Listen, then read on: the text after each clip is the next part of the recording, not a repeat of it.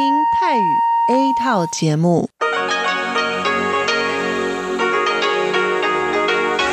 ที่นี่สถานีวิทยุเรดิโอไต้หวันอินเตอร์เนชันแนล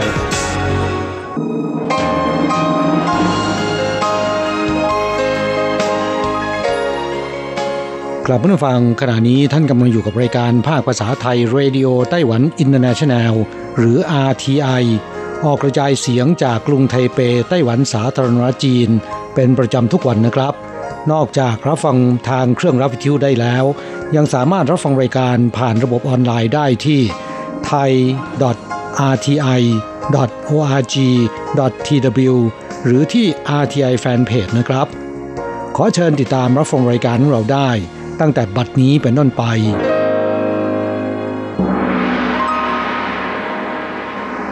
วัสดีครับผู้ฟังที่รักและคิดถึงทุกท่าน กระผมอโศกศรีจันทร์พร้อมกับคุณอัญชันกลับมาพบกับผู้ฟังอีกเช่นเคยนะครับ ในช่วงของสโมสรผู้ฟัง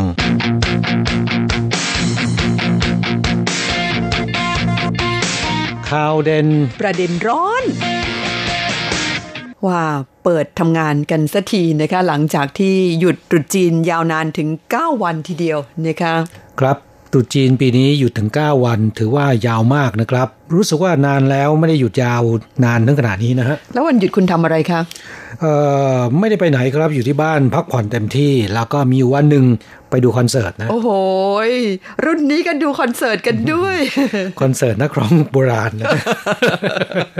ก็เรียกว่านักร้องรุ่นดึกแหมครับเฟยยี่ชิงนะฮะ ค่ะแหมอิจฉาจังเลยนะครับเพราะว่าเฟยยูชิงนั้นได้ชื่อว่าเป็นนักร้องที่ในภาษาจีนเขาเรียกว่าฉางชิงสุนะคะก็คือครับดังตั้งแต่สมัยหนุ่มๆ จนถึงปัจจุบันก็ยังถือว่าเป็นนักร้องที่มีคนชื่นชอบมากที่สุดคนหนึ่งครับไม่เฉพาะที่ไต้หวันเท่านั้นนะครับ ชาวจีน โดยเฉพาะที่จีนแผ่นดินใหญ่เขาดังมากนะฮะก็จะแขวนไมค์กันแล้วนะครับ เพราะฉะนั้นมีการอำลากับแฟนเพลงของเขาด้วยการจัดคอนเสิร์ตและเอ่อ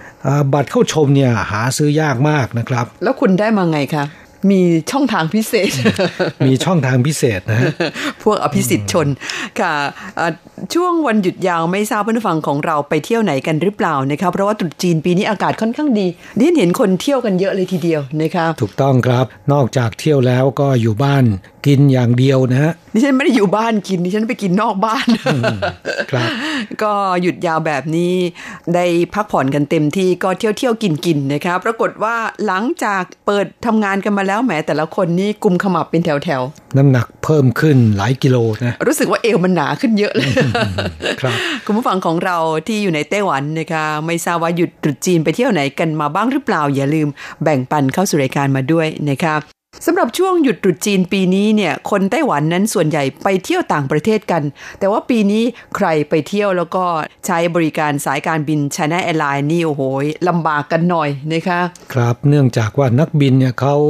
นัดหยุดงานหยุดบินประท้วงกันนะฮะค่ะ นักบินของสายการบิน China Airlines นะคะเริ่มหยุดงานประท้วงในช่วงโค้งสุดท้ายของวันหยุดยาว คือเริ่มจากวันที่ 8 กุมภาพันธ์หรืออีก 3 วันก่อนสิ้นสุดวันหยุดยาว ซึ่งช่วงหลังเนี่ยก็จะเป็นช่วงที่คนไปเที่ยวต่างประเทศกำลังจะกลับประเทศนะคะ คนที่ไปทำงานต่างประเทศหรือไปเรียนต่างประเทศ กลับมาพักผ่อนตรุษจีนที่บ้านในช่วงวันหยุดแบบนี้ ก็จะเดินทางกลับไปทำงานกัน อย่างเช่น คนไต้หวันเนี่ยมีเป็นจำนวนมากทีเดียว ไปทำงานที่เมืองจีน หรือว่าในเอเชียตะวันออกเฉียงใต้ ไม่ว่าจะเป็นไทยเวียดนามนะคะพวกนักลงทุนนักธุรกิจ หรือแม้แต่เจ้าหน้าที่ระดับบริหารที่ถูกส่งไปประจำในต่างประเทศ เขากำลังจะเดินทางกลับไปทำงานกันหลังตรุษจีน มาเจอนักบินประท้วงหยุดงาน ไม่ยอมบินแบบนี้ก็แย่ไปตามๆกัน ส่งผลกระทบต่อเที่ยวบินร่วม 200 เที่ยวบิน แล้วก็ผู้โดยสารนั้น 20,000 กว่าคนเลยทีเดียวนะคะก็ถือเป็นข่าวดังในรอบสัปดาห์ ตั้งแต่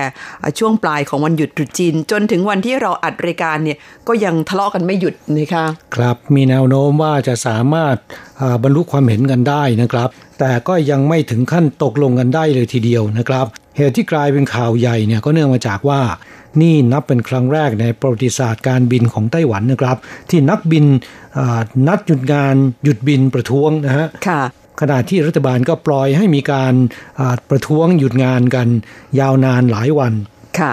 หลายคนไม่พอใจนะคะ โดยเฉพาะคนที่ติดค้างอยู่ในต่างประเทศ หรือคนที่กำลังจะกลับไปทำงานในต่างประเทศ เนื่องจากว่าเขาเสียเวลากันมากนะคะ เห็นมีข่าวว่าบางคนเนี่ยไปเที่ยวยุโรปนะคะขากลับไม่มีเครื่องบินกลับมาจำเป็นต้องซื้อตั๋วเครื่องบินกันใหม่ เปลี่ยนเที่ยวบินกันวุ่นวายไปหมดนะคะ ก็ส่งผลกระทบต่อผู้คนจำนวนมากทีเดียว เสียงสวดเสียงบ่นนี่ระงมไปทั้งประเทศนะคะ นอกจากกระทบต่อ เที่ยวบินที่เป็นเครื่องบินโดยสารแล้ว ยังกระทบต่อเครื่องบินขนส่งสินค้าด้วยนะคะครับโดยจากข่าวบอกว่า นักบินที่ขับเครื่องบินขนส่งสินค้านั้นประมาณ 80%หยุดงานประท้วงนะคะเพราะฉะนั้นเครื่องบินที่ขนส่งสินค้านี่ก็ไม่ได้ขนส่งสินค้ากันแล้ว กระทบต่ออุตสาหกรรมของไต้หวันก็คืออุตสาหกรรมอิเล็กทรอนิกส์นะคะแล้วก็อุตสาหกรรมไบโอเทคโนโลยีหรือเทคโนโลยีชีวภาพที่จำเป็นต้องขนสินค้าอ่าด้วยความรวดเร็ว โดยใช้เครื่องบินนะคะเขาบอกว่าต่อไปเนี่ย China Airlines นี่ภาพลักษณ์นี่ติดลบสุดๆนะคะ ครับความเสียหายจากการประท้วงครั้งนี้ นอกจากค่าเสียหายที่สามารถประมาณค่าได้แล้วนะครับ ยังมีค่าเสียหายที่ไม่สามารถจะประเมินค่าได้อีก เป็นจำนวนมหาศาลนะนั่นก็คือชื่อเสียงของบริษัทนะคะที่ยากจะกอบกู้คืนมาได้ อย่างเช่นที่ที่ฉันเรียนไปว่าบริษัททั้งหลายแหล่ที่เขาใช้เครื่องบินขนส่งของ China Airlines นั้น ตอนนี้เขาก็กำลังพิจารณาว่าคงต้องหันไปใช้สายการบินอื่นนะคะเพราะว่าไม่อยากจะเสี่ยงอีกแล้วเขาค้าขายกันใครจะมายอมเสี่ยงด้วยนะคะ ในความเป็นจริงแล้ว China Airlines เนี่ยเป็นสายการบินระดับชาตินะคะคือเป็นรัฐวิสาหกิจ แต่ว่าในไต้หวันยังมีสายการบินระหว่างประเทศอีกสายหนึ่งคือ EVA Air นะคะเป็นของเอกชน ซึ่งได้ชื่อว่าเป็นสายการบินระดับแนวหน้าเหมือนกัน แต่ว่าสนนราคาแพงกว่า China Airlines นิดหน่อยนะคะไม่มากเท่าไหร่นัก ตามมาด้วยมีสายการบินภายในประเทศ อย่างเช่น Mandarin Airline แล้วก็ยังมีสายการบิน low cost อย่างเช่น Tiger Air ไต้หวันนะคะ ครับพูดถึง China Airlines แล้วเนี่ยอ่ากลุ่มลูกค้าหลักอีกกลุ่มหนึ่งนะครับ ก็คือคนงานไทยค่ะเพราะว่าสนุนราคาจะถูกกว่านะฮะค่ะบริษัทจัดงานทั้งไทยทั้งไต้หวัน นิยมใช้บริการ China Airlines เป็นอย่างมากนะค่ะนอกจากนักบิน China Airlines ประท้วงแล้วนะครับ อีกเรื่องหนึ่งที่จะนำมาเล่าให้ฟัง เป็นเรื่องเบาๆนะครับ สืบเนื่องมาจากช่วงเทศกาลตรุษจีนอ่าสายตาพร่ามัว ทั้งคนซื้อและคนขายนะครับ ก็ค่ะทำให้ลุงคนหนึ่ง ซื้อหวยขูด ถูกหนึ่งล้านเหรียญแต่ดูเป็นหนึ่งแสนเหรียญโชคดีนะครับที่ลุงคนนี้หวนกลับมาซื้ออีกเจ้าของร้านรีบเพิ่มเงินในส่วนที่เหลือให้นะฮะค่ะอ่าช่วงเทศกาลตรุษจีนที่ผ่านมานี้ที่เมืองหยินหลิน มีลุงคนหนึ่งนะครับ อายุ 70 ปีเศษ ไปที่ร้านซื้อลอตเตอรี่แบบขูด ราคาใบละ 2,000 เหรียญไต้หวันหลายใบมาขูดเสี่ยงโชคนะฮะ มีใบหนึ่งถูกรางวัลหนึ่งล้านเหรียญไต้หวัน แต่ลุงคนที่ซื้อเนี่ยตามัวนะครับ อายุมากแล้วนะ ประกอบกับตัวเลข 1 ล้านเหรียญมันเล็กนะครับ มองไม่ค่อยจะเห็น มองเป็น1 0 0 0 0แสนเหรียญขาดศูนย์ไปหนึ่งตัว โอ้โหอ่าต่างกันเยอะเลยนะคะเออเจ้าของร้านขายลอตเตอรี่กับภรรยา ซึ่งก็อายุมากแล้วเหมือนกัน ต่างก็มองเป็นหนึ่งแสนเหรียญเหมือนกันนะฮะ ต่อมาลูกชายของเจ้าของร้านเนี่ยกลับมา เตรียมทำป้ายโฆษณาว่าร้านนี้มีคนถูกหวยหนึ่งแสนเหรียญแต่เมื่อนับดูตัวเลขแล้วเนี่ยมันไม่ใช่หนึ่งแสนเหรียญเป็นหนึ่งล้านเหรียญนะครับ เจ้าของร้านก็ร้อนรน อยากจะคืนเงินส่วนที่เหลือให้กับ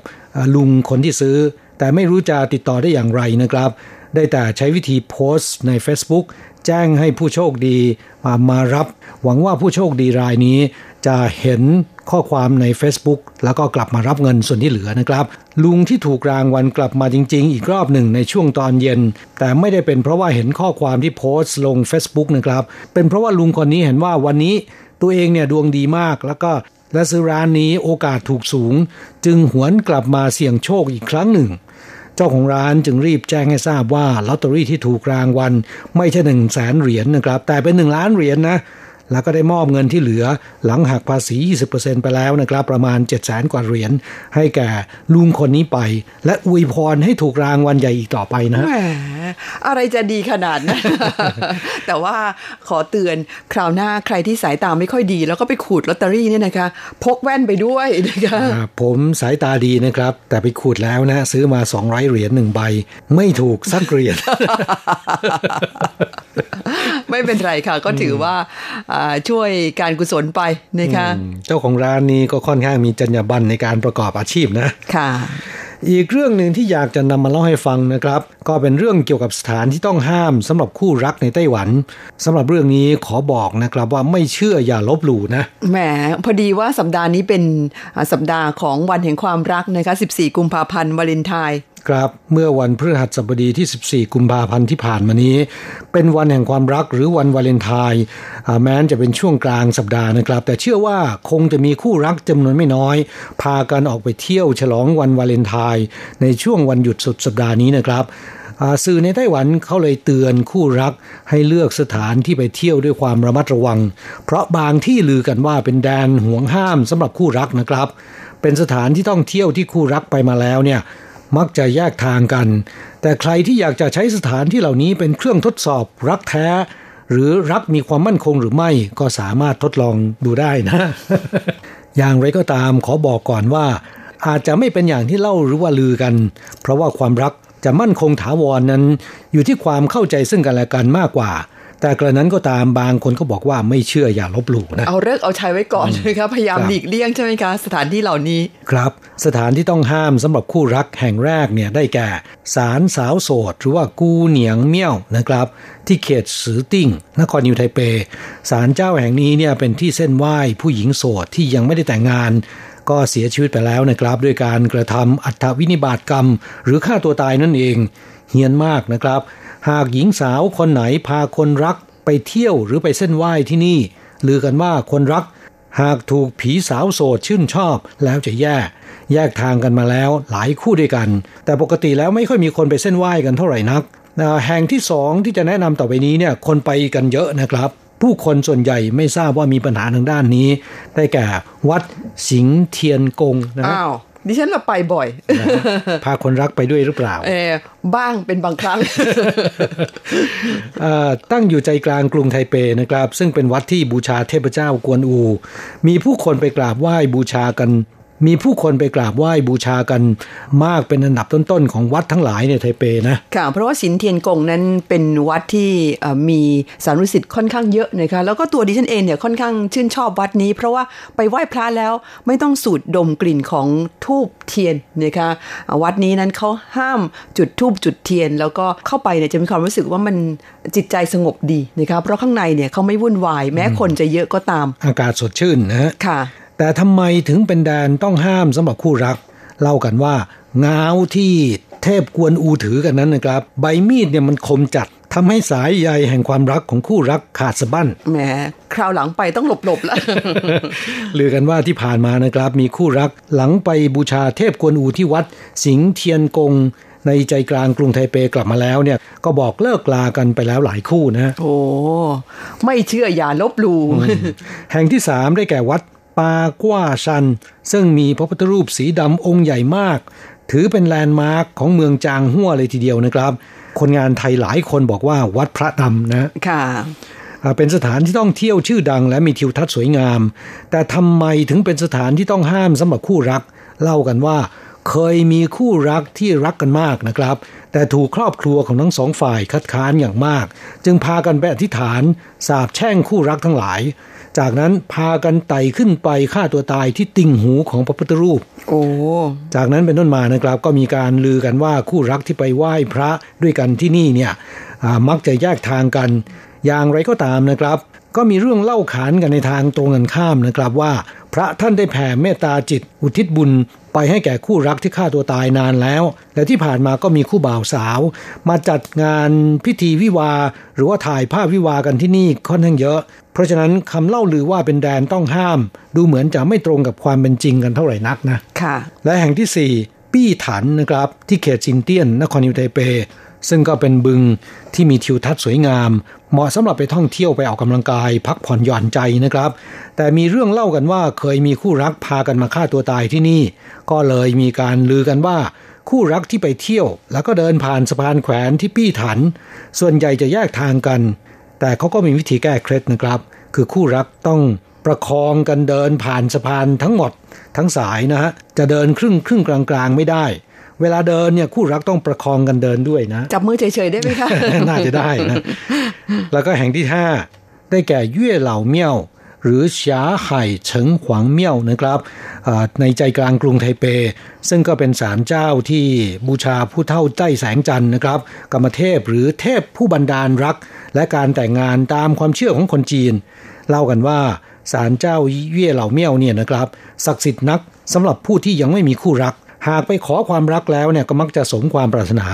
แต่สำหรับคนที่มีคนรักแล้วนะครับ พากันไปบูชาอีก มักจะแยกทางกัน ไม่รู้ว่าเป็นจริงไหมนะครับ ถ้าใครไม่เชื่อ พาคนรักไปบูชาดู จะได้รู้ว่าความรักที่มีต่อกันนั้น มั่นคงหนักแน่นเพียงใดนะ ค่ะ อันนี้ต้องฟังหูไว้หูด้วยนะคะครับก็นำเอาเรื่องราวที่น่าสนใจมาเล่าให้ฟังนะครับสืบเนื่องจากวันวาเลนไทน์เมื่อวันที่ 14 กุมภาพันธ์ที่ผ่านมานี้นะครับค่ะเพื่อนฟังที่รับฟังรายการอยู่มีความคิดเห็นอย่างไรก็แบ่งปันเข้าสู่รายการมาได้ค่ะ หรือเคยไปมาแล้วก็เขียนมาแบ่งปันประสบการณ์ให้ฟังกันนะครับ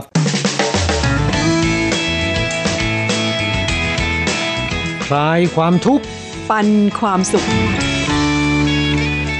ครับช่วงนี้มาตอบจดหมายลำดับแรกเป็นจดหมายจากผู้ฟังที่เมืองไทยก่อนนะครับฉบับแรกวันนี้มาจากที่บ้านโนนม่วงตำบลศิลาอำเภอเมืองจังหวัดขอนแก่นค่ะ อาจารย์เกษมทั้งทองส่งเป็นจดหมายแบบดั้งเดิมเข้ามา ตั้งแต่ต้นเดือนมกราคม บอกว่าสวัสดีครับคุณโศกและคุณอัญชันนะคะ จากรายการสโมสรผู้ฟังที่มีนักท่องเที่ยวเวียดนาม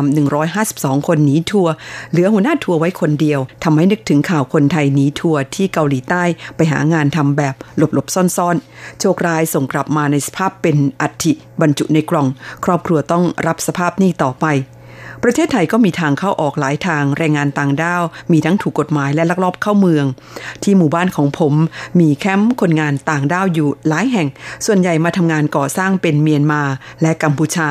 ดูง่ายถ้าเป็นเมียนมา ผู้หญิงจะทาแป้งที่แก้ม มักจะไปกันเป็นกลุ่มสี่ห้าคน มีคนพูดไทยได้บ้างในกลุ่ม เวลาซื้อของจะซื้อแบบเดียวกัน เพราะจะได้จ่ายเงินเท่ากัน แยกเป็นของแต่ละคนไม่เอารวมกัน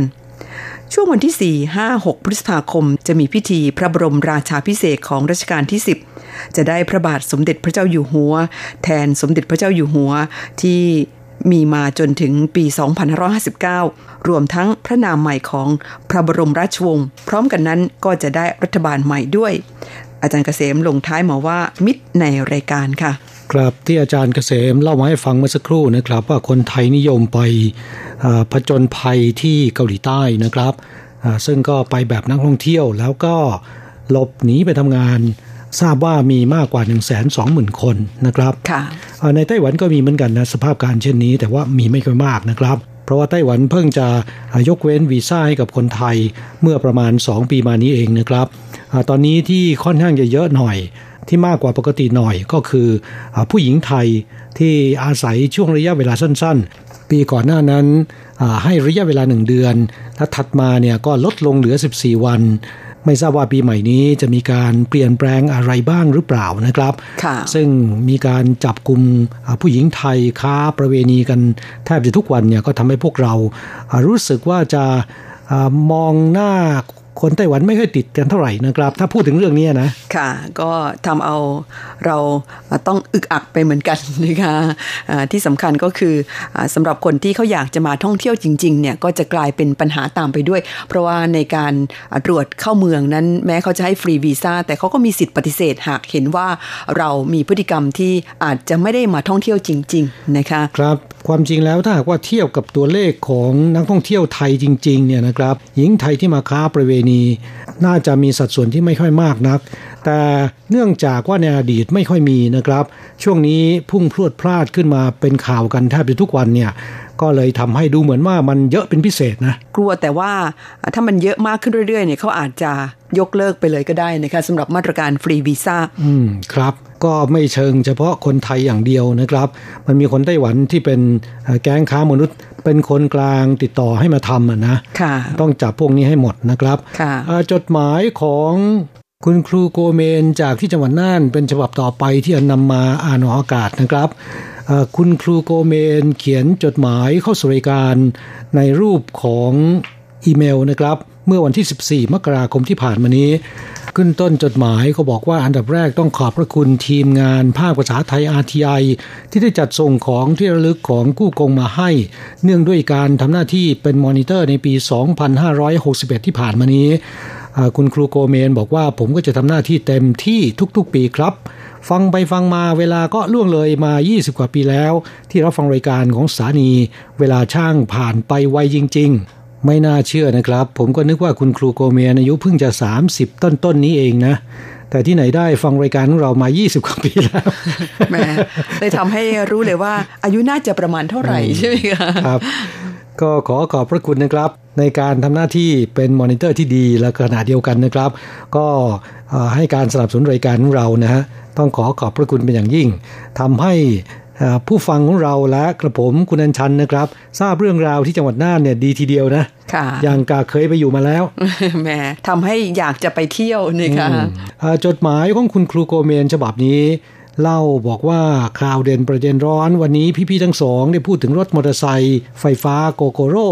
ผมว่าคนไต้หวันโชคดีนะครับ ที่รัฐบาลสนับสนุนเรื่องเงินที่จะนำไปจัดซื้อรถมอเตอร์ไซค์ไฟฟ้า ที่ไทยไม่มีเลย และอีกอย่างหนึ่งเจ้ารถโกโกโร่รูปร่างสวดทรงก็ดูสวยงาม ที่เปลี่ยนแบตเตอรี่ก็มีเยอะแยะประชาชนก็สะดวกสบายในการใช้สอย เมืองไทยน่าจะทำแบบไต้หวันบ้างนะครับ เพียงแต่ว่าประเทศไทยเรามีเรื่องผลประโยชน์ด้านการค้าเยอะ ประชาชนเลยเสียสิทธิ์ในการใช้สอยสิ่งของที่ดีๆ ไปนะค่ะกลับพูดถึงเรื่องโกโกโร่นี้ ในปัจจุบันเนี่ยเริ่มได้รับความนิยมอย่างแพร่หลายนะครับ ในอดีตนั้นเมื่อประมาณ 3-4 ปีที่แล้วเนี่ยจำได้ว่าในขณะนั้น มองไปบนท้องถนนเนี่ยยังมีไม่กี่คันนะครับ แต่ในปัจจุบันมองไปผมว่าประมาณสักครึ่งหนึ่งจะเป็นโกโกโร่ไปซะแล้วนะ ตอนแรกๆดิฉันยังเป็นห่วงเลยนะคะว่าจะไปรอดไหมเนี่ยเพราะว่าตอนนั้นเนี่ยคนไต้หวันไม่ค่อยมีใครกล้าซื้อมาใช้กันเท่าไหร่นักนะคะ แต่หลังจากที่ผ่านความพยายามของรัฐบาลที่พยายามสนับสนุนโดยการให้เงินอุดหนุนส่วนหนึ่งเนี่ยก็ทำให้คนที่ใช้รถมอเตอร์ไซค์รู้สึกว่าสนใจที่จะใช้กันมากขึ้นนะคะ ครับ ประกอบกับการตื่นตัวในเรื่องของการอนุรักษ์สิ่งแวดล้อมนะฮะรวมถึงรถมอเตอร์ไซค์ไฟฟ้า อย่างโกโกโร่เนี่ยเขาก็ดีจริง ๆ นะ ใช้งานง่ายแล้วก็สะดวก เพราะฉะนั้นเนี่ยแม้นราคาจะแพงหน่อยนะครับแต่ว่ารัฐบาลก็มีเงินอุดหนุนนะนะ อย่างรัฐบาลส่วนกลางรวมกับรัฐบาลท้องถิ่นเนี่ยอุดหนุนร่วม 20,000 ทีเดียวนะค่ะ ก็ทำให้ผู้บริโภคเนี่ยพอที่จะซื้อจ่ายกันได้นะคะราคาไม่ต่างกับรถมอเตอร์ไซค์แบบที่เติมน้ำมันเท่าไหร่นักนะคะครับเพราะฉะนั้นในปัจจุบันนะครับบรรดาบริษัทที่ผลิตรถมอเตอร์ไซค์ในไต้หวันนะครับ ซึ่งก็มีหลายบริษัทด้วยกัน เริ่มเปลี่ยนมาผลิตมอเตอร์ไซค์ไฟฟ้ากันมอเตอร์ไซค์แบบที่ใช้น้ำมันเชื้อเพลิงทั่วไปเนี่ยเดี๋ยวนี้ลดลงไปเยอะนะครับ หมายถึงรถใหม่นะค่ะ เมื่อก่อนนั้นก็มียี่ห้อโกโกโร่นี่แหละค่ะอตอนหลังมาเนี่ยก็มียี่ห้ออื่นผลิตเพิ่มขึ้นมาแข่งมากขึ้น เนื่องจากว่าเขามองเห็นตลาดนั่นเองนะคะกราบนี่ก็คงจะเป็นแนวโน้มในอนาคตนะ ผมคิดว่าในเมืองไทยก็น่าจะมีแนวโน้มเป็นเช่นนั้นนะครับ เพียงแต่ว่าตอนนี้อาจจะยังไม่เริ่มต้นหรือเพิ่งจะเริ่มนะฮะค่ะเพราะกระแสนิยมเป็นไปในเช่นนั้น ในขณะที่ การตื่นตัวในเรื่องของการอนุรักษ์สิ่งแวดล้อมเนี่ยมันแพร่สะพัดไปทั่วนะครับ อย่างที่เมืองไทยเนี่ยตอนนี้มีปัญหาเรื่องของฝุ่นละออง แล้วก็ PM 2.5 ใช่ไหมครับ รถมอเตอร์ไซค์ที่ใช้น้ำมันเชื้อเพลิงทั่วไป ก็มีส่วนที่ทำให้เป็นเช่นนั้นนะครับ ถ้าเปลี่ยนมาเป็นรถมอเตอร์ไซค์ไฟฟ้าเนี่ยก็สามารถจะลดได้ในระดับหนึ่งจดหมายของคุณครูโกเมนฉบับนี้นะครับ ช่วงหลังเล่าให้ฟังว่าแหล่งท่องเที่ยวของที่จังหวัดน่านหลายปีมานี้ก็ ปรับเปลี่ยนกันเยอะนะครับ แม้แต่วัดก็ตกแต่งเสียสวยงาม เพื่อดึงดูดนักท่องเที่ยว แหล่งท่องเที่ยวของจังหวัดน่านต้องแบ่งเป็น 2 ประเภท คือ 1 เที่ยวประมาณสบายๆไม่เหนื่อยอก็เที่ยวกันในตัวเมืองและอำเภอใกล้เคียง ส่วนในตัวกลางเมืองน่านก็มีอยู่ครับ ผนวกกับตัวจังหวัดน่านไม่ใหญ่มากนัก ดังนั้นจึงสามารถนั่งรถรางไฟฟ้าเที่ยวได้ภายในเวลาไม่ถึงครึ่งวัน ส่วนเที่ยวประเภทที่สองก็ต้องขึ้นเขาลงห้วย ซึ่งวิวทัศน์ที่เป็นเขานั้นที่จังหวัดน่านเนี่ยก็มีเยอะนะครับ มีอุทยานแห่งชาติรอบทั้งจังหวัดน่านถึง 5 อุทยานด้วยกัน ก็ได้ถ่ายรูปภาพบางส่วนส่งมาให้ดูด้วยนะครับ ต้องขอขอบพระคุณเป็นอย่างยิ่ง ช่วงปีที่แล้วประเทศไทยพยายามที่จะดันการท่องเที่ยวเมืองรองนะคะอย่างเช่น จังหวัดน่านก็เป็นหนึ่งในเมืองรองที่ทางทรทพยายามส่งเสริมให้ผู้คนไปเที่ยวมากขึ้น และรู้สึกว่าจะได้ผลพอสมควรนะคะก็มีคนเริ่มที่จะไปเที่ยวจังหวัดรองเหล่านี้ อย่างเพชรบูรณ์ก็เป็นหนึ่งในเมืองรองที่ทางการท่องเที่ยวของไทยนั้นผลักดันให้นักท่องเที่ยวไปเที่ยวกัน เดี๋ยวนี้กลายเป็นว่าบ้านเกิดดิฉันเนี่ยนักท่องเที่ยวค่อนข้างเยอะนะคะคนนิยมไปเที่ยวกันมากเนื่องจากว่าไม่ไกลจากกรุงเทพเท่าไหร่นัก แล้วก็เพชรบูรณ์เนี่ยช่วงหน้าหนาวนี่อากาศหนาวไม่แพ้ไต้หวันเลยนะคะก็เลยทำให้นักท่องเที่ยวเนี่ยนิยมไปสัมผัสอากาศหนาวกันในช่วงปลายปี เอ เพชรบูรณ์ในปัจจุบันมะขามหวานยังมีอยู่หรือเปล่าโอ้ยังหวานเหมือนเดิมค่ะ อร่อยมากด้วยนะคะเพราะฉะนั้นไปเที่ยวเพชรบูรณ์กันแล้วอย่าลืมอุดหนุนเกษตรกรเจ้าของสวนมะขามกันหน่อยนะคะครับที่เพชรบูรณ์มีมะขามหวานนะที่จังหวัดน่านไม่ทราบว่ามีอะไรครับนั่นน่ะสิคะคุณครูโกเมนฟังรายการอยู่ กรุณาเล่าให้ฟังบ้างนะครับ แล้วก็ภาพที่ส่งมาเนี่ยบอกว่าเอามาจากในอินเทอร์เน็ตนะครับ ที่สวยๆมันมีเยอะจนนำเสนอไม่หมด ผมดูบรรยากาศเทือกเขาจริง ๆ แล้วเนี่ยก็เหมือนที่ไต้หวันนะครับ ถ้าทีมงานของทางสถานีมีโอกาสมาเที่ยวที่จังหวัดน่าน ก็อย่าลืมโทรหาผมด้วย ผมรับอาสาเป็นไกด์พาเที่ยวเองครับแหมได้ไกด์แล้วนะคะถ้าไปแล้วจะแจ้งคุณครูโกเมนทราบล่วงหน้าค่ะ ครับก็ต้องขอขอบคุณคุณครูโกเมนล่วงหน้านะครับ ที่รับอาสาเป็นไกด์นะฮะขณะเดียวกันก็ขอบคุณที่ จะรายงานผลการรับฟังแจ้งให้เราทราบว่าผลการรับฟังที่จังหวัดน่านนั้น รับฟังได้ชัดเจนดีพอสมควรนะครับค่ะมาตอบจดหมายอีกฉบับหนึ่งกันจากในไต้หวันนี่เองคุณอาอูนะคะ ก็เป็นเพื่อนผู้ฟังที่อยู่ในเรือนจำที่กุยซานนะคะที่นครเทาเยวนส่งเป็นจดหมายเข้าสู่รายการมาโดยการเขียนเป็นภาษาจีนนะคะ บอกว่า สิ้นเหนียงไข่เลอนะคะจดหมายฉบับนี้เขียนมาเมื่อวันที่หนึ่งมกราคมพอดีค่ะ ซึ่งเขียนมาเป็นภาษาจีนนะคะอีเหนียนโยอีเหนียนเดโกชุยเลอ เวลาผ่านไปปีแล้วปีเล่า บอกว่าผมรับฟังรายการของพวกคุณมาเป็นเวลา 10 กว่าปีแล้ว รู้สึกว่าเวลามันช่างผ่านไปอย่างรวดเร็วเสียเหลือเกิน แล้วก็บอกมาว่าคิดว่าคุณทั้งสองก็คงจะอยู่ไต้หวันมา 20 กว่าปีแล้วใช่ไหม แล้วก็ไม่ว่าจะยังไงก็ตามผมต้องขอขอบคุณคุณผู้จัดทั้งสองเป็นอย่างมากเลย บอกว่าได้ฟังเสียงของคุณที่คอยให้กำลังใจพวกเราที่อยู่ในนี้มาโดยตลอดนะคะ ทำให้สามารถลืมวันเวลาที่ค่อนข้างจะทุกข์ยากลำบากใจนะคะทำให้เวลาผ่านไปอย่างรวดเร็วในช่วงชีวิตที่ขาดอิสรภาพเนี่ยมันเป็นเรื่องที่ค่อนข้างจะทุกข์ใจพอสมควร แต่เมื่อได้รับฟังรายการของเราก็ทำให้รับรู้ความเป็นไปของสังคมภายนอกนะคะแล้วก็บอกว่าได้รู้เรื่องราวต่างๆ ของเมืองไทยด้วย และทำให้ผมมีความคิดว่าในอนาคตเนี่ยจะออกไปพบกับโลกภายนอกอย่างไรนะคะ บอกว่าแม้ตัวเองจะถูกกักกันอยู่ในเรือนจำแต่ว่าความคิดนะคะก็ไม่ได้ถูกกักกันไปด้วยนะคะครับได้รับรู้ข้อมูลข่าวสารใหม่ ๆ นะครับ คิดว่าหลังจากที่ได้รับอิสรภาพแล้วเนี่ยสามารถที่จะปรับตัวได้ง่ายนะ ค่ะ คุณบอกว่าไม่ว่าในอนาคตจะเป็นอย่างไรก็ตาม ผมจะเป็นคนตัดสินใจอนาคตของผมด้วยตัวเองนะคะ ก็ขอให้คุณทั้งสองเนี่ยมีอนาคตที่สดใสควายเลออันคัง เช่นเดียวกันครับ เราขอภาวนาให้คุณอาวูและเพื่อนๆในเรือนจำนะครับ จงได้รับอิสรภาพในเร็ววันนะฮะแล้วก็ขอให้ทุกคนอย่าท้อแท้ ขอให้มีกำลังใจในการต่อสู้กับชะตาชีวิตของตนต่อไปนะครับ ไม่นาน เราสามารถที่จะมีอิสรภาพและกลับไปเยี่ยมกลับไปพบญาติพี่น้องของเราได้นะฮะค่ะ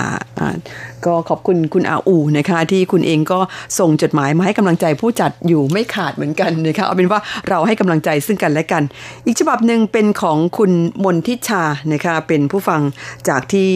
เขตหลิงหย่านครเกาสงค่ะ ก็เป็นจดหมายอีเมลที่อวยพรปีใหม่เข้ามานะคะพูดถึงอวยพรปีใหม่แล้วปีนี้เนี่ยสคสนี่มันโดนกระแสโลกาภิวัตน์หรือว่ากระแสนิวมีเดียนะคะซัดหายไปไหนก็ไม่รู้ ปีนี้สคสที่คุณผู้ฟังส่งเข้าสู่รายการนั้น ลดน้อยลงไปมากเลยนะคะกราบถ้าเทียบกับเมื่อ 5 ปีที่แล้วเนี่ยโอ้น่าใจหายนะค่ะ ดิฉันสมัยก่อนเนี่ยนะคะพอช่วงปลายปีเนี่ยก็จะเป็นคนเก็บรวบรวมสคสที่คุณผู้ฟังส่งเข้าสู่รายการมา แล้วก็ไปแปะโชว์ที่ประตูหน้าห้อง ปีนี้ได้มาแค่ไม่กี่แผ่นเลยไม่กล้าเอาไปแปะเลย เก็บใส่ลิ้นชักเอาไว้แล้วค่ะ ปัจจุบันเพื่อนผู้ฟังก็จะอวยพรโดยทิ้งข้อความใน Facebook หรือส่งทางอีเมลนะครับ สกสแบบเดิมๆนั้น แทบจะไม่เห็นแล้วนะฮะ ค่ะก็คงต้องปรับตัวปรับใจตามความเปลี่ยนแปลงของยุคสมัยนะคะ อย่างไรก็ดีสำหรับคุณมนทิชาส่งคำอวยพรปีใหม่ผ่านมาทางอีเมลให้เราเนี่ยก็ต้องขอบคุณนะคะบอกว่าขอให้อาจารย์ทุกท่านประสบโชคดีสุขภาพแข็งแรงทั่วหน้านะคะการงานเจริญเจริญด้วยเทินมนทิชาพานสุวรรณขอบคุณเป็นอย่างมากเลยค่ะ ครับ ก็เช่นกันนะ ขอให้เพื่อนฟังเราทุกท่านนะครับ จงราบรื่น และมีสุขภาพร่างกายที่สมบูรณ์แข็งแรง คิดสิ่งใดสมดังใจปรารถนานะครับ ในปีหมูทองนี้ทุกๆทท่านเทิน ค่ะ เวลาในรายการวันนี้หมดลงซะแล้ว เราทั้งสองคงต้องอำลาคุณผู้ฟังไปก่อนค่ะครับเราจะกลับมาพบกันใหม่ที่เก่าเวลาเดิมในสัปดาห์หน้านะครับสำหรับวันนี้ สวัสดีครับ สวัสดีค่ะ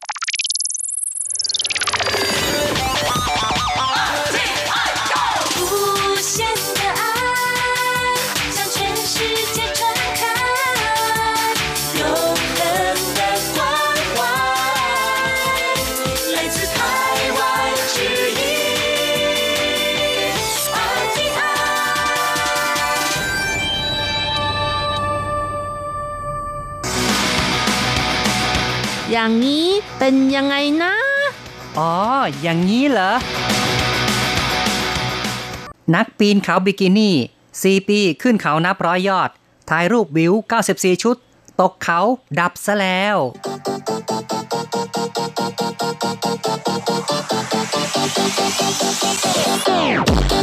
อย่างนี้คุณจะว่ายังไง สวัสดีครับ คุณผู้ฟังที่รักครับ พบกันอีกแล้วในอย่างนี้คุณจะว่ายังไงนะครับ ผมแสงชัยกิตติภูมิวงค่ะ ดิฉันรัชรัตน์ยนสุวรรณค่ะ พบกันในครั้งนี้เราจะพูดกันถึงเรื่องของการปีนเขานะครับ แต่ว่าปีนแบบบางทีก็อันตรายแล้วก็เกิดอันตรายจริง ๆ แถมยังเสียชีวิตซะด้วย โอ้โห เป็นเรื่องที่น่าเศร้าสลดอย่างยิ่งเลยนะครับ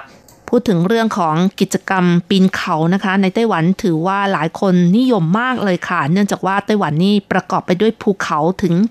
70%ที่ราบเพียง 30%เท่านั้น อืมเนาะนะครับ ก็คือมีพื้นที่เป็นภูเขาเยอะมากๆ และก็มียอดเขาที่มีชื่อเสียงหลายแห่งนะครับ หลายคนคงอยากจะขึ้นไปดูบรรยากาศที่ดูแล้วโอ้โห ให้ความสบายใจ สูดอากาศที่สดชื่น แจ่มใสอากาศที่บริสุทธิ์กันด้วยนะครับ บางคนก็อยากจะพิชิตยอดเขาต่างๆ นับร้อยลูกเลยนะคะ ที่มีความสูงในไต้หวันอย่างที่เขาทำสถิติเอาไว้นะคะ ความสูงเหนือระดับน้ำทะเล 3,000 เมตรขึ้นไปเนี่ยมียอดเขาอยู่ ทั้งหมด 268 ลูก อืม เยอะมากเลย เยอะจริง ๆ เลยนะคะนะครับ บางยอดเขาก็อันตรายมาก เพราะว่าไม่เปิดให้ประชาชนเข้าไปปีน ก็คืออมีข้อห้ามนะครับ เนื่องจากว่าอันตราย ครับ ก็คือไม่ได้เปิดทุกแห่งนะครับ บางแห่งนั้นก็เป็นภูเขาที่ปิดนะครับ ไม่สามารถเข้าไปได้ครับ และอย่างที่บอกไว้ก็คือ 3,000 ขึ้นไปนี่มีตั้ง 260 กว่าแห่ง ขณะที่ไต้หวันมีเนื้อที่ประมาณ 36,000 ตารางกิโลเมตรเท่านั้นเลยนะคะ ครับ เพราะฉะนั้นพื้นที่ภูเขาก็เยอะมากแล้ว ก็เลยเหลือพื้นที่ที่ราบค่อนข้างจะน้อยนะครับ แต่ว่าในขณะเดียวกันนี่นะครับก็ภูเขาที่ต่ำกว่า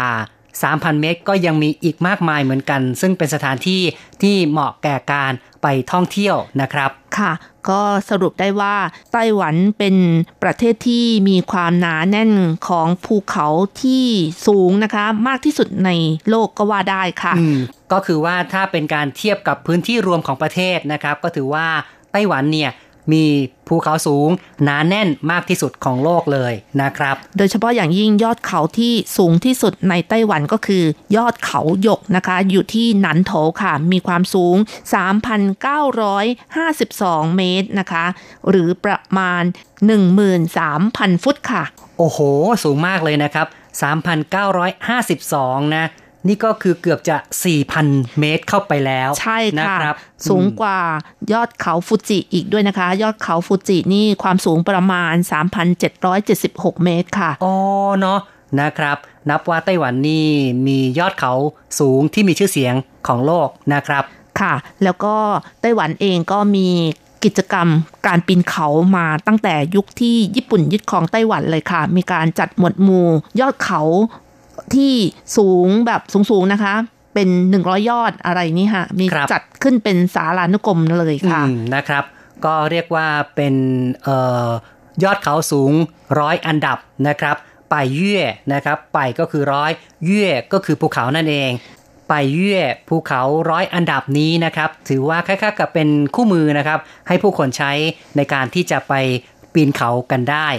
สำหรับเหตุการณ์นักปีนเขาสาวที่ชอบใส่ชุดบิกินี่แล้วก็ตกเขาด้วยนี่นะครับ เหตุการณ์นี้ก็เกิดขึ้นที่หนันโถนั่นเองนะครับโอ้ก็เป็นจุดที่ถือว่ามีภูเขาสูงไม่น้อย แล้วก็มีภูเขาสูงที่มีชื่อเสียงหลายแห่งเหมือนกันนะครับค่ะ เพราะว่าหนันโถเป็นจังหวัดเดียวของไต้หวันนะคะ ที่ไม่มีทางออกทะเล แล้วก็มีภูเขาโอบล้อม ยอดเขาสูงที่สุด อย่างยอดเขาหยก ใน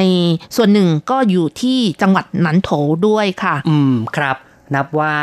เป็นจุดที่เชื่อว่าหลาย ๆ คนก็คงอยากจะไปปีนภูเขากันที่นี่นะครับ แล้วก็หมองูก็มักจะตายเพราะงูนะครับ คือแหมเรียกว่าคลุกคลีในวงการจนมีความช่ำชองมากแล้ว สุดท้ายก็ยังพลาดได้นะครับ จากการ ปีนเขานั่นเองนะครับ เพราะว่าสาวผู้นี้สาวบิกินี่นี่ในช่วง 4 ปีที่ผ่านมานั้น เธอก็ปีนเขาเหยียบร้อยยอดแล้วเหมือนกันนะครับ เป็นที่น่าเศร้าสลดว่ายังพลาดจนได้ เอาละครับ มาฟังกันว่าเรื่องราวเป็นอย่างไรครับ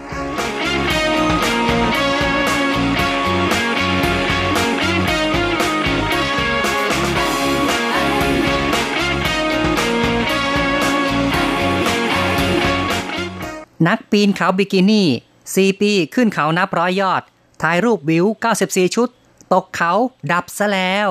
อูจี้หยิน สาวไต้หวันวัย 36 ปี ผู้รักการพิชิตยอดเขาพร้อมกับสวมชุดบิกินี่ถ่ายภาพ เป็นที่ระลึกโพสต์ลงในโซเชียลเป็นประจำ จนได้รับสมญานาม นักปีนเขาบิกินี่เพิ่งขึ้นภูเขาในอำเภอซินอี้ เมืองหนานโถภาคกลางของไต้หวันตั้งแต่วันที่ 11 มกราคมที่ผ่านมาโดยลำพัง และมีกำหนดจะลงจากภูเขาในวันที่ 24 มกราคม แต่วันที่ 19 มกราคม เธอได้ใช้โทรศัพท์ดาวเทียม ติดต่อเพื่อนเพื่อขอความช่วยเหลือ โดยระบุว่าตนเองประสบอุบัติเหตุ พลัดตกลงไปในหุบเขา ใกล้กับภูเขาเผิงจีซัน ไม่สามารถลงจากเขาด้วยตนเองได้ เมื่อเพื่อนติดต่อไปยังเจ้าหน้าที่กู้ภัย ปรากฏว่า ทีมกู้ภัยไม่สามารถนำเฮลิคอปเตอร์บินขึ้นไปบนภูเขา เนื่องจากสภาพอากาศไม่ดี แต่ได้ส่งเจ้าหน้าที่ 6 นาย ขึ้นเขาไปค้นหา ซึ่งหุบเขาดังกล่าวมีความลึกประมาณ 30 เมตร ประกอบกับบนภูเขามีฝนตกหนักทำให้การค้นหาเป็นไปด้วยความยากลำบาก ล่าสุดเมื่อช่วงเที่ยงวันจันทร์ที่ 21 มกราคม พบร่างนักปีนเขาบิกินี่ เสียชีวิตซะแล้ว อูจี้หยิน นักปีนเขาบิกินี่ผู้นี้เคยให้สัมภาษณ์สื่อว่าสาเหตุที่ตนเริ่มสวมบิกินี่ ถ่ายรูปพิชิตยอดเขา เนื่องจากแพ้พนันเพื่อน ในช่วง 4 ปีที่ผ่านมา พิชิตยอดเขาสำเร็จแล้วนับร้อยยอด เปลี่ยนชุดบิกินี่ถ่ายรูปบนยอดเขาไม่ต่ำกว่า 97 ชุด กระแสข่าวระบุด้วยว่า ก่อนจะเสียชีวิตในครั้งนี้ สาวอูเคยโพสต์ข้อความว่า เมื่อเดือนธันวาคมปี 2018 เดินบนเขา 25 วัน เนื่องจากเวลายาวนาน สเสบียงไม่เพียงพอเหน็ดเหนื่อย พลัดตกหน้าผา ครั้งหนึ่งแล้ว ลื่นถลายฟกช้ำดำเขียว ยังโพสต์บนเฟซบุ๊กว่า โชคดีรอดมาได้ พยายามปีนขึ้นมา ตอนปีนนึกในใจ อยากให้มีพระเอกขี่ม้ามาช่วย ถ้าไม่ยึดจับให้ดี ก็มีโอกาสจะพลัดลงไปได้ ตอนโทรศัพท์ดาวเทียมร้องไห้สิบนาที ร้องไห้จริง ๆ ไม่ได้ร้องเล่นๆ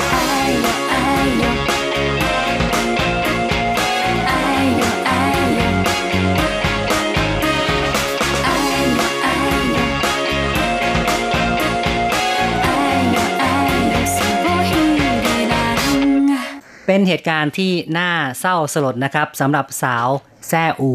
ผู้นี้นะครับ เธอไปปีนเขาในช่วงมกราคมก็ยังเป็นช่วงหน้าหนาวค่ะนะครับ เพราะฉะนั้นอากาศค่อนข้างจะหนาวเย็น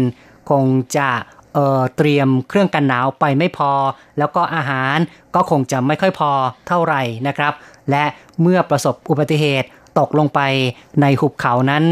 ในภาวะที่ช่วยพยุงตัวเองขึ้นมาไม่ได้สุดท้าย รอคอยผู้อื่น แต่ว่าเจ้าหน้าที่ก็ขึ้นไปไม่ทันนะครับ เลยเสียชีวิตนะครับ เป็นเหตุการณ์ที่น่าเศร้าสลดนะครับค่ะ ความเป็นจริงแล้วนะคะ ก็ได้รับข่าวแจ้งมาแล้วว่าต้องการความช่วยเหลือ แต่เนื่องจากว่าสภาพอากาศที่มันเร็วร้ายมากเลยค่ะ ไม่สามารถเข้าไปต้องใช้วิธีอะไรนะคะ เดินด้วยเท้าเปล่าอืมแล้วก็หลายชั่วโมง พอครับผ่านไปปรากฏว่าสาวบิกินี่ก็เสียชีวิตไปแล้วครับ เพราะว่าเฮลิคอปเตอร์ขึ้นไปไม่ได้นะครับค่ะก็เลยต้องจบชีวิตไปละนะครับ ซึ่งเหตุการณ์ในเรื่องของการปีนเขาที่เกิด อุบัติเหตุบ่อยๆนะคะ ก็เกิดขึ้นในข่าวของไต้หวันนี่บ่อยครั้งมากเลยค่ะ อย่างที่ผ่านมาปีที่แล้วนะคะ เดือนกุมภาพันธ์ก็เช่นกันนะคะ มีคนไปปีนเขาทั้งหมด 7 คน อันนั้นไปปีนที่เมืองควาเหลียนค่ะ เนื่องจากเมืองควาเหลียนก็เป็นเมืองที่มีภูเขาเยอะแยะเลยนะคะ ใน 7 คนเนี่ยก็เกิดอุบัติเหตุเสียชีวิตไปหนึ่งคน นะครับ อีกหกคนรอดมาได้นะครับ ตามข่าวก็เป็นอย่างนั้น แล้วก็เนื่องจากว่าเป็นการปีนโดยผิดระเบียบก็เลยมีการออกค่าปรับด้วยนะครับ เพราะว่าการไปช่วยเหลือคนที่ปีนเขา การใช้เฮลิคอปเตอร์ หรือว่าจำนวนคนเนี่ย มันต้องเสียค่าใช้จ่ายเยอะนะคะ อย่างเหตุการณ์ครั้งนั้นของ 7 คนค่ะ ต้องเสียค่าใช้จ่ายตั้ง 9 2 0 0 0 0 เหรียญไต้หวัน โอ้โห สูงมากเลยทีเดียวนะคะ ใช่ครับ เพราะฉะนั้นคนที่รอดมา 6 คนนี้ยังจะต้องหารกันนะครับเพื่อเสียค่าปรับคนหนึ่งแสนห้าค่ะ ใช่ครับนี่แหละก็เดี๋ยวนี้จะมีกฎหมายที่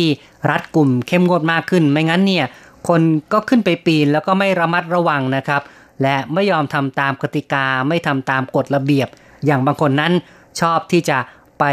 ผา เฮซัน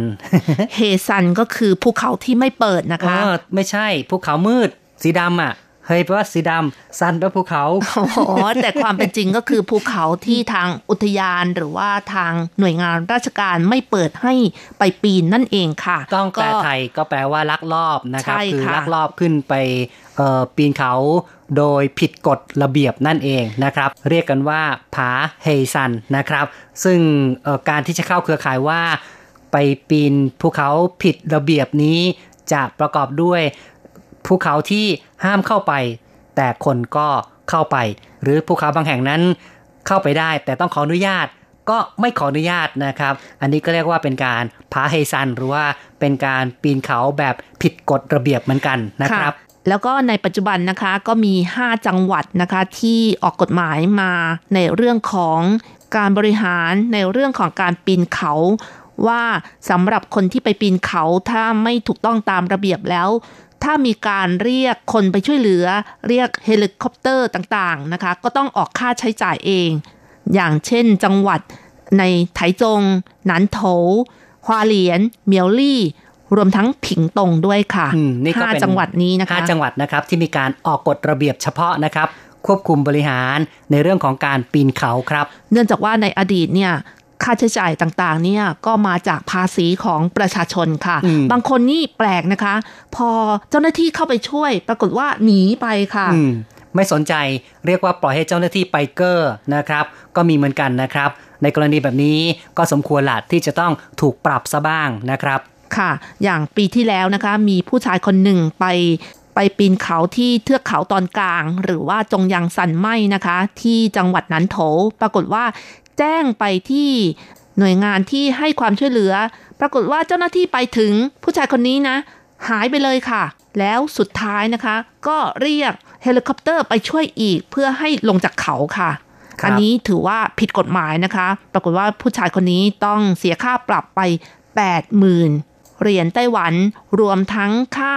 เสียหายต่างๆ ที่เรียกไปทั้งหมด2ล้าน3แสน1หมื่นเหรียญไต้หวันค่ะอืมนะครับ คือนอกจากเสียค่าปรับแล้วยังต้องชดเชยค่าเสียหายจากการที่เจ้าหน้าที่ต้องส่งเฮลิคอปเตอร์ ส่งกำลังคนออกไปด้วยนะครับ นี่ก็เป็นการลงโทษอย่างหนึ่งเหมือนกันสำหรับผู้ที่ไม่ยอมปฏิบัติตามกฎระเบียบนะครับ เอาละครับเราก็มาฟังความเห็นจากเพื่อนๆดีกว่าว่า มองเรื่องสาวบิกินี่ ปีนเขาโดยลำพังแล้วก็จบชีวิตเนี่ยนะครับ เห็น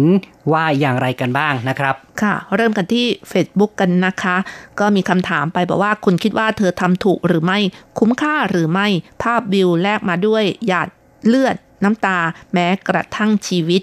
ค่ะ ก็มีคุณผู้ฟังตอบมาอย่างไม่ถูกใจนะคะ อย่างเช่นคุณจาหยังนะคะ บอกว่าอะไรคือถูก อะไรไม่ถูกหรือครับ มันเป็นสิ่งที่เธอรักในการปีนเขา และถ่ายรูปตอนถึงยอดเขาเพียงแค่เหลือแต่บิกินี่ ผมก็ชอบปีนเขา รู้เต็มอกครับว่ามันเสี่ยงอันตราย แต่ก็เป็นสิ่งที่รักมันไม่มีอะไรถูกผิดหรอกครับ จั่วคำถามใหม่เนาะเรียกว่านี่ก็เชียร์สาวบิกินี่ว่าค่ะอ๋อทำในสิ่งที่รักนะครับทำในสิ่งที่ตนเองชอบอยู่แล้ว ไม่ใช่เรื่องผิด ไม่ใช่เรื่องถูกนะครับ ก็เป็นสิ่งที่ทำไปเพราะใจรักนะครับ และก็ไม่รู้เหมือนกันล่ะ คือมองในแง่นี้ก็ได้เหมือนกันนะ แต่ถ้าอีกแง่หนึ่งนั้น คือพอเกิดปัญหาขึ้นมา แล้วลงมาไม่ได้ อันนี้ก็ต้องมีคนไปช่วยเหลือแต่เมื่อช่วยไม่ทันก็เลยต้องจบชีวิตล่ะนะครับ ค่ะ อันนี้เป็นสิ่งที่ทุกคนเลือกเองก็คือใครจะเลือกยังไงก็ได้ค่ะ ครับ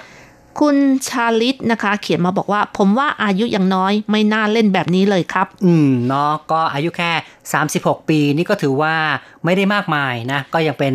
ช่วงของวัยหนุ่มที่วัยสาวนะครับ ที่ยังมีกำลังวังชาเยอะน่าจะทำประโยชน์อย่างอื่นได้อีกมากเลยนะครับ ก็เสียดายที่เธอต้องจบชีวิตไปซะก่อนนะครับ คุณเสถียรนะคะ เขียนมาบอกว่าลักษณะเช่นนี้เหมือนคนกินเหล้ารู้ว่ากินแล้วตับแข็งตาย แต่มีความสุขอ๋อก็เป็นความสุขนะครับ เป็นความค่ะชอบจริง ๆ ล่ะ คือเขาชอบนี่ เพราะฉะนั้นก็สุดท้ายก็ไม่รู้เหมือนกันล่ะนะ ก็ในเมื่อตนเองเลือกอย่างนี้ก็คงต้องรับสภาพอย่างนี้ล่ะ เช่นกันนะคะ บางคนเนี่ยทำสิ่งที่ไม่ดี รู้ว่าผิดรู้ว่าชั่วแต่ก็อดไม่ได้อดไม่ได้นะคอะรับไรประมาณอย่างนั้นดีชั่ว รู้หมดอดไม่ได้ค่ะนะครับ อันนี้ก็คงต้องไปปรับกันนะคะ อืมนะครับ ต้องหาความสมดุลกันเองล่ะนะครับ คุณกิติวัตรก็เขียนมาบอกว่ามองอีกด้านหนึ่งก็เป็นเรื่องของความลี้ลับนะคะ วงเล็บค่ะลี้ลับ แล้วก็บอกว่าพระภูมิเจ้าที่คงไม่ชอบ อืมเนาะเป็นเรื่องอาถรรพ์น่ะคือแหมไปทำลบหลู่นะ ไม่ยอมแต่งชุดให้สุภาพ เจ้าพระภูมิเจ้าที่อาจจะไม่พอใจก็เลยลงโทษก็เป็นไปได้ อันนี้ก็เป็นอีกหนึ่งความเห็นนะครับที่ได้เขียนเข้ามาในพื้นที่ของเราบน Facebook นะครับที่ RTI Fanpage นะครับ ใครที่สนใจสามารถเข้าไปกดไลค์กดแชร์กันได้นะครับ ก็ขอเชิญชวนนะครับ ค่ะ คุณม่องไทยเฉียวนะคะ เขียนมาบอกว่าสำนวนไทยบอกว่า หมองูตายเพราะงู ส่วนสำนวนจีนไม่ทราบว่าพูดว่าอะไร ขอสอบถามผู้รู้หน่อยนะคะแหมถามมาแบบนี้นี่เราก็มีการบ้านทันทีเลย ค่ะ ต้องไปค้นคว้านะนะครับ ว่าไงคะ เป็นยังไงคะ หามาได้มีสำนวนหนึ่งเขาบอกว่าเหอหลี่เยียนสื่อชื่อ หุยสุยเตอนะครับ ก็แปลว่าเฮอหลี่เอียนสือคนที่จมน้ำตายเนี่ยชื่อหุยสุยเตอก็คือคนที่ว่ายน้ำเป็นหุยสุยนะครับ ในที่นี้ก็แปลว่าว่ายน้ำเป็น เพราะฉะนั้นเฮอหลี่เอียนสือชื่อหุยสุยเตอคนที่จมน้ำก็คือคนที่ว่ายน้ำเป็นนะครับทำนองเดียวกับหมองูตายเพราะงูนั่นเองนะครับ ความหมายของคำว่า คนที่จมน้ำก็คือคนว่ายน้ำเป็นนั้น เป็นการเปรียบเปรย แบบว่ามีความเก่งแล้วในการว่ายน้ำอะ แล้วก็ประมาทสุดท้ายก็เลยต้องจมน้ำ ในขณะที่คนที่ว่ายน้ำไม่เป็นเนี่ยมักจะไม่กล้าลงน้ำ คนเหล่านี้กลับจะไม่ตายไม่จมน้ำตายนะครับ เช่นเดียวกันนะคะ อย่างนักปีนเขาบิกินี่ก็เช่นกันนะคะ มีความช่ำชองในการปีนเขาแล้วก็เปลี่ยนชุดบิกินี่เกือบร้อยชุดแล้ว แต่สุดท้ายก็เกิดอุบัติเหตุ อืมเนาะนี่แหละก็คือ河裡淹死會水的นะครับ ค่ะ ต่อไปก็มาฟังความคิดเห็นคุณผู้ฟังท่านอื่นกันบ้างค่ะ คุณชยานันนะคะ เขียนมาบอกว่ามนุษย์ไม่เป็นไปตามกรรมที่พระเจ้ากำหนดไว้เสมอไป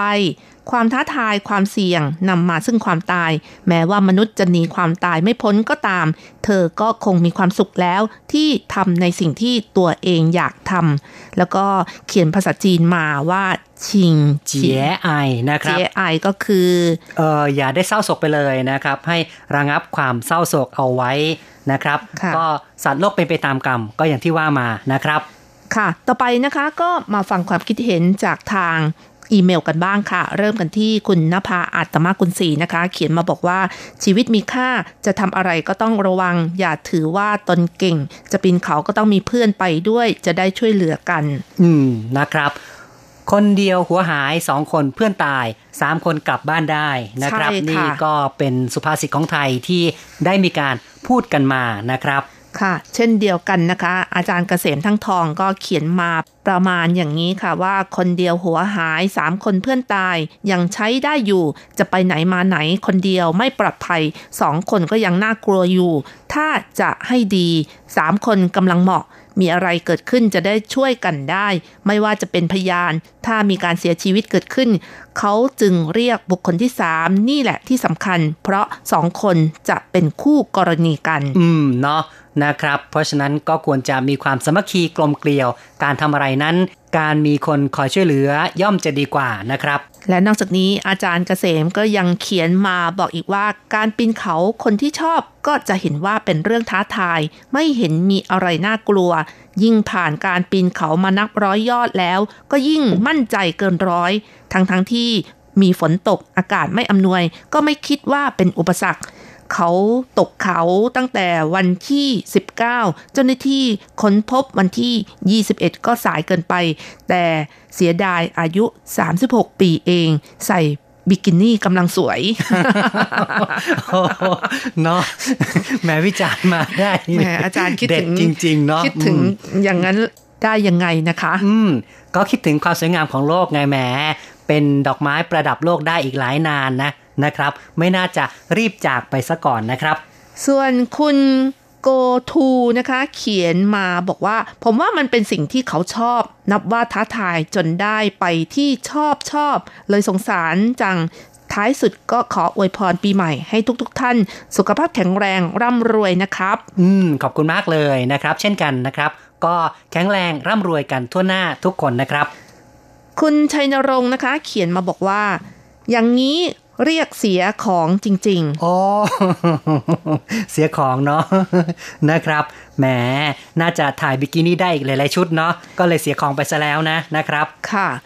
อาจารย์โกเมนพัทรสิทธิกุลชัยนะคะ เขียนมาบอกว่าข่าวนี้เผอิญผมได้ดูจากช่องทีวีของไต้หวันในวันนี้พอดี ในข่าวก็สัมภาษณ์จากครูฝึกผู้ชำนาญทางด้านปีนเขา เขาก็บอกว่านักปีนเขาที่เสียชีวิตประมาทมาก แล้วก็ปีนเขาคนเดียว เนื่องจากเส้นทางที่ใช้ในการปีนเขา เส้นทางที่อันตรายมาก หินก็ชอบถล่มด้วย อีกอย่างก็ไม่ได้ลงทะเบียนให้กับเจ้าหน้าที่รับทราบว่าเดินทางปีนเขาวันไหน พอเกิดอุบัติเหตุขึ้นมาจึงไม่มีใครทราบ และช่วยไม่ทัน เห็นในข่าวบอกว่าเธอหนาวตายครับ เพราะขาดเครื่องนุ่งห่ม ขณะที่หน่วยกู้ภัยไปรับศพ อุณหภูมิอยู่ที่ 2 องศาเอง นี่แหละครับ เขาเลยบอกว่าความประมาทเป็นบ่อกเกิดแห่งความตาย ดังนั้นเราต้องไม่ประมาทครับ ถ้ารักที่จะปีนเขาเราต้องพร้อมทั้งสภาพร่างกาย อุปกรณ์ต่างๆ และเพื่อนร่วมคณะด้วย อืมนะครับ ก็เป็นข้อคิดที่ดีนะครับสำหรับคนที่จะใช้ชีวิตหรือว่าไปดำเนินกิจกรรมต่างๆ ที่มีความเสี่ยงก็ต้องระมัดระวังเอาไว้นะครับ ต่อไปฟังอีกหนึ่งความเห็นนะครับ จากคุณจุลาลักษณ์นะครับ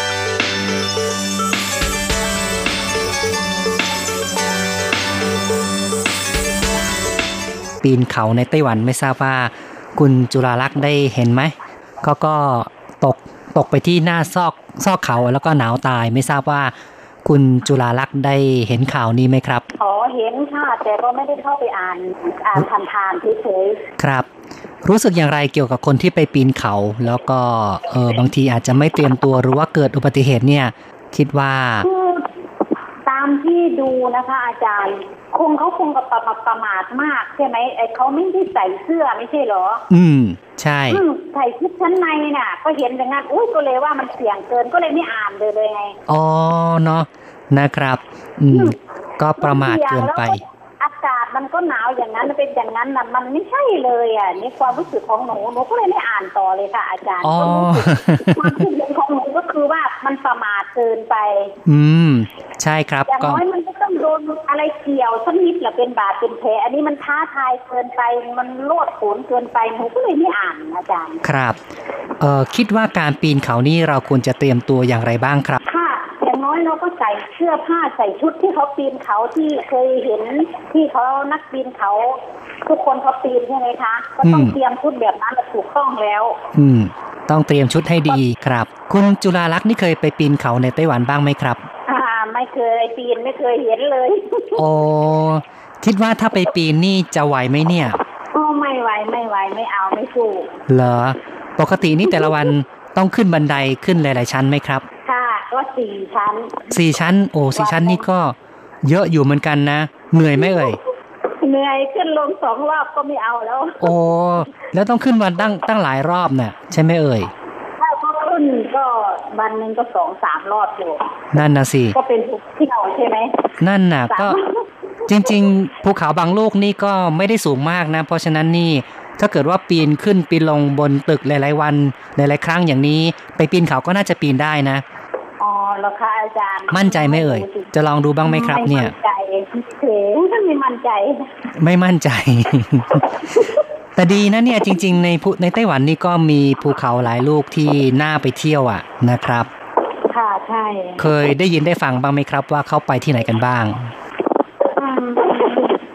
ำไม่ได้อาจารย์จำไม่ได้พูดไม่ออกคุณจุฬาลักษณ์นี่อยู่ทางด้านไหนเอ่ยทางด้านนั้นมีภูเขามากไหมครับ มีที่นิยอดเลยอยู่บนยอดเขาตรงซื่อครับ ตรงซื่อของไทยจงอะอาจารอ๋อย์ไถจงนั่นน่ะสิจริง ๆ ก็มีมีหลายที่หลายแห่งที่น่าไปเที่ยวนะเนี่ย มีมีมีแต่ไม่เคยไปเห็นอ๋อเห็นล่างแหมแต่ว่าคนที่ตรงเนี้ยสวยนะเธอไปดูหรือยังอืมตอนนั้นไม่คืนกลางวันไปอยู่แต่ในบ้านนี่แหละอาจารย์ครับ ก็มันไปตลาดก็ไปตลาดก็ตลาดบ้านตลาดบ้านอย่างนี้แหละอ๋อเนาะนะก็ลองดูกันละกันเกิดมีโอกาสก็ลองไปดูบ้างเผื่อบางทีอาจจะได้ประสบการณ์ใหม่ๆ แต่ว่า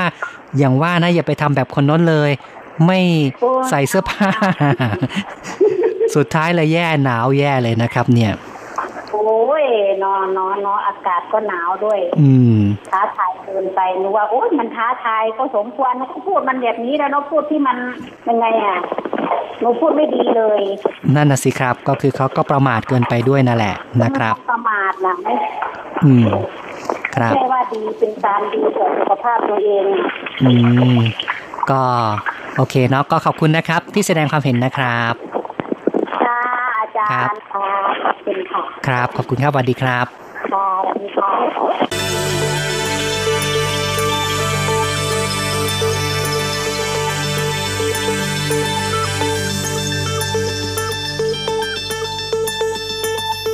จบไปนะครับ นานาความเห็นนานาทัศนะนะครับ ก็คงจะต้องสรุปว่า หมองูตายเพราะงูนะครับ สุยหลี่เอียนสือ ชื่อหุยสุยเตะค่ะ หลังจากที่เราฟังรายการนี้แล้ว เราก็ได้สำนวนไทยแล้วก็สำนวนจีนอีกด้วยนะคะ ก็ได้ความรู้ไปอีกแบบค่ะ แต่อย่างไรก็ตามก็น่าเสียดายนะคะ เกี่ยวกับเรื่องของการปีนเขาแล้วก็เกิดอุบัติเหตุ หวังว่าในอนาคตคนไต้หวันคงต้องระวังมากกว่านี้ค่ะ เอาละครับ มาถึงช่วงท้าย เรามาฟังเพลงปิดท้ายกันนะครับ ค่ะ มาเพลินเพลงเพราะๆที่ชื่อว่า เว่ไอ เอ๋อจัน ต่อสู้เพื่อความรักนะคะ จากการขับร้องของเย็นอู้ถันค่ะ หลังจากที่ฟังเพลงกันแล้วเราสองคนพร้อมทั้งผู้จัดทำรายการก็ต้องขออำลาไปชั่วคราวก่อน อย่าลืมกลับมาพบกันใหม่ในครั้งต่อไป สวัสดีค่ะ สวัสดีครับ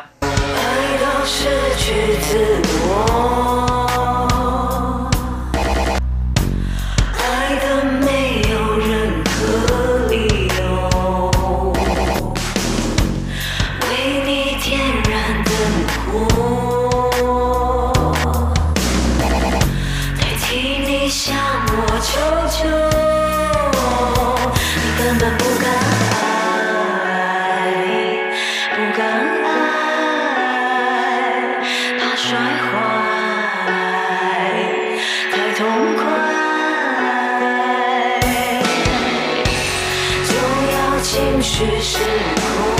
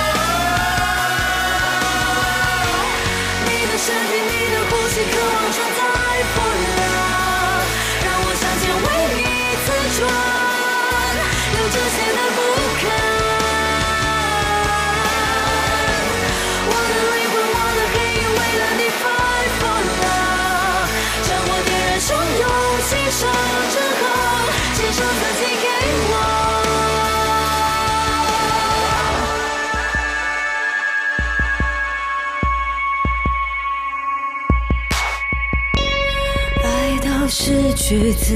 由，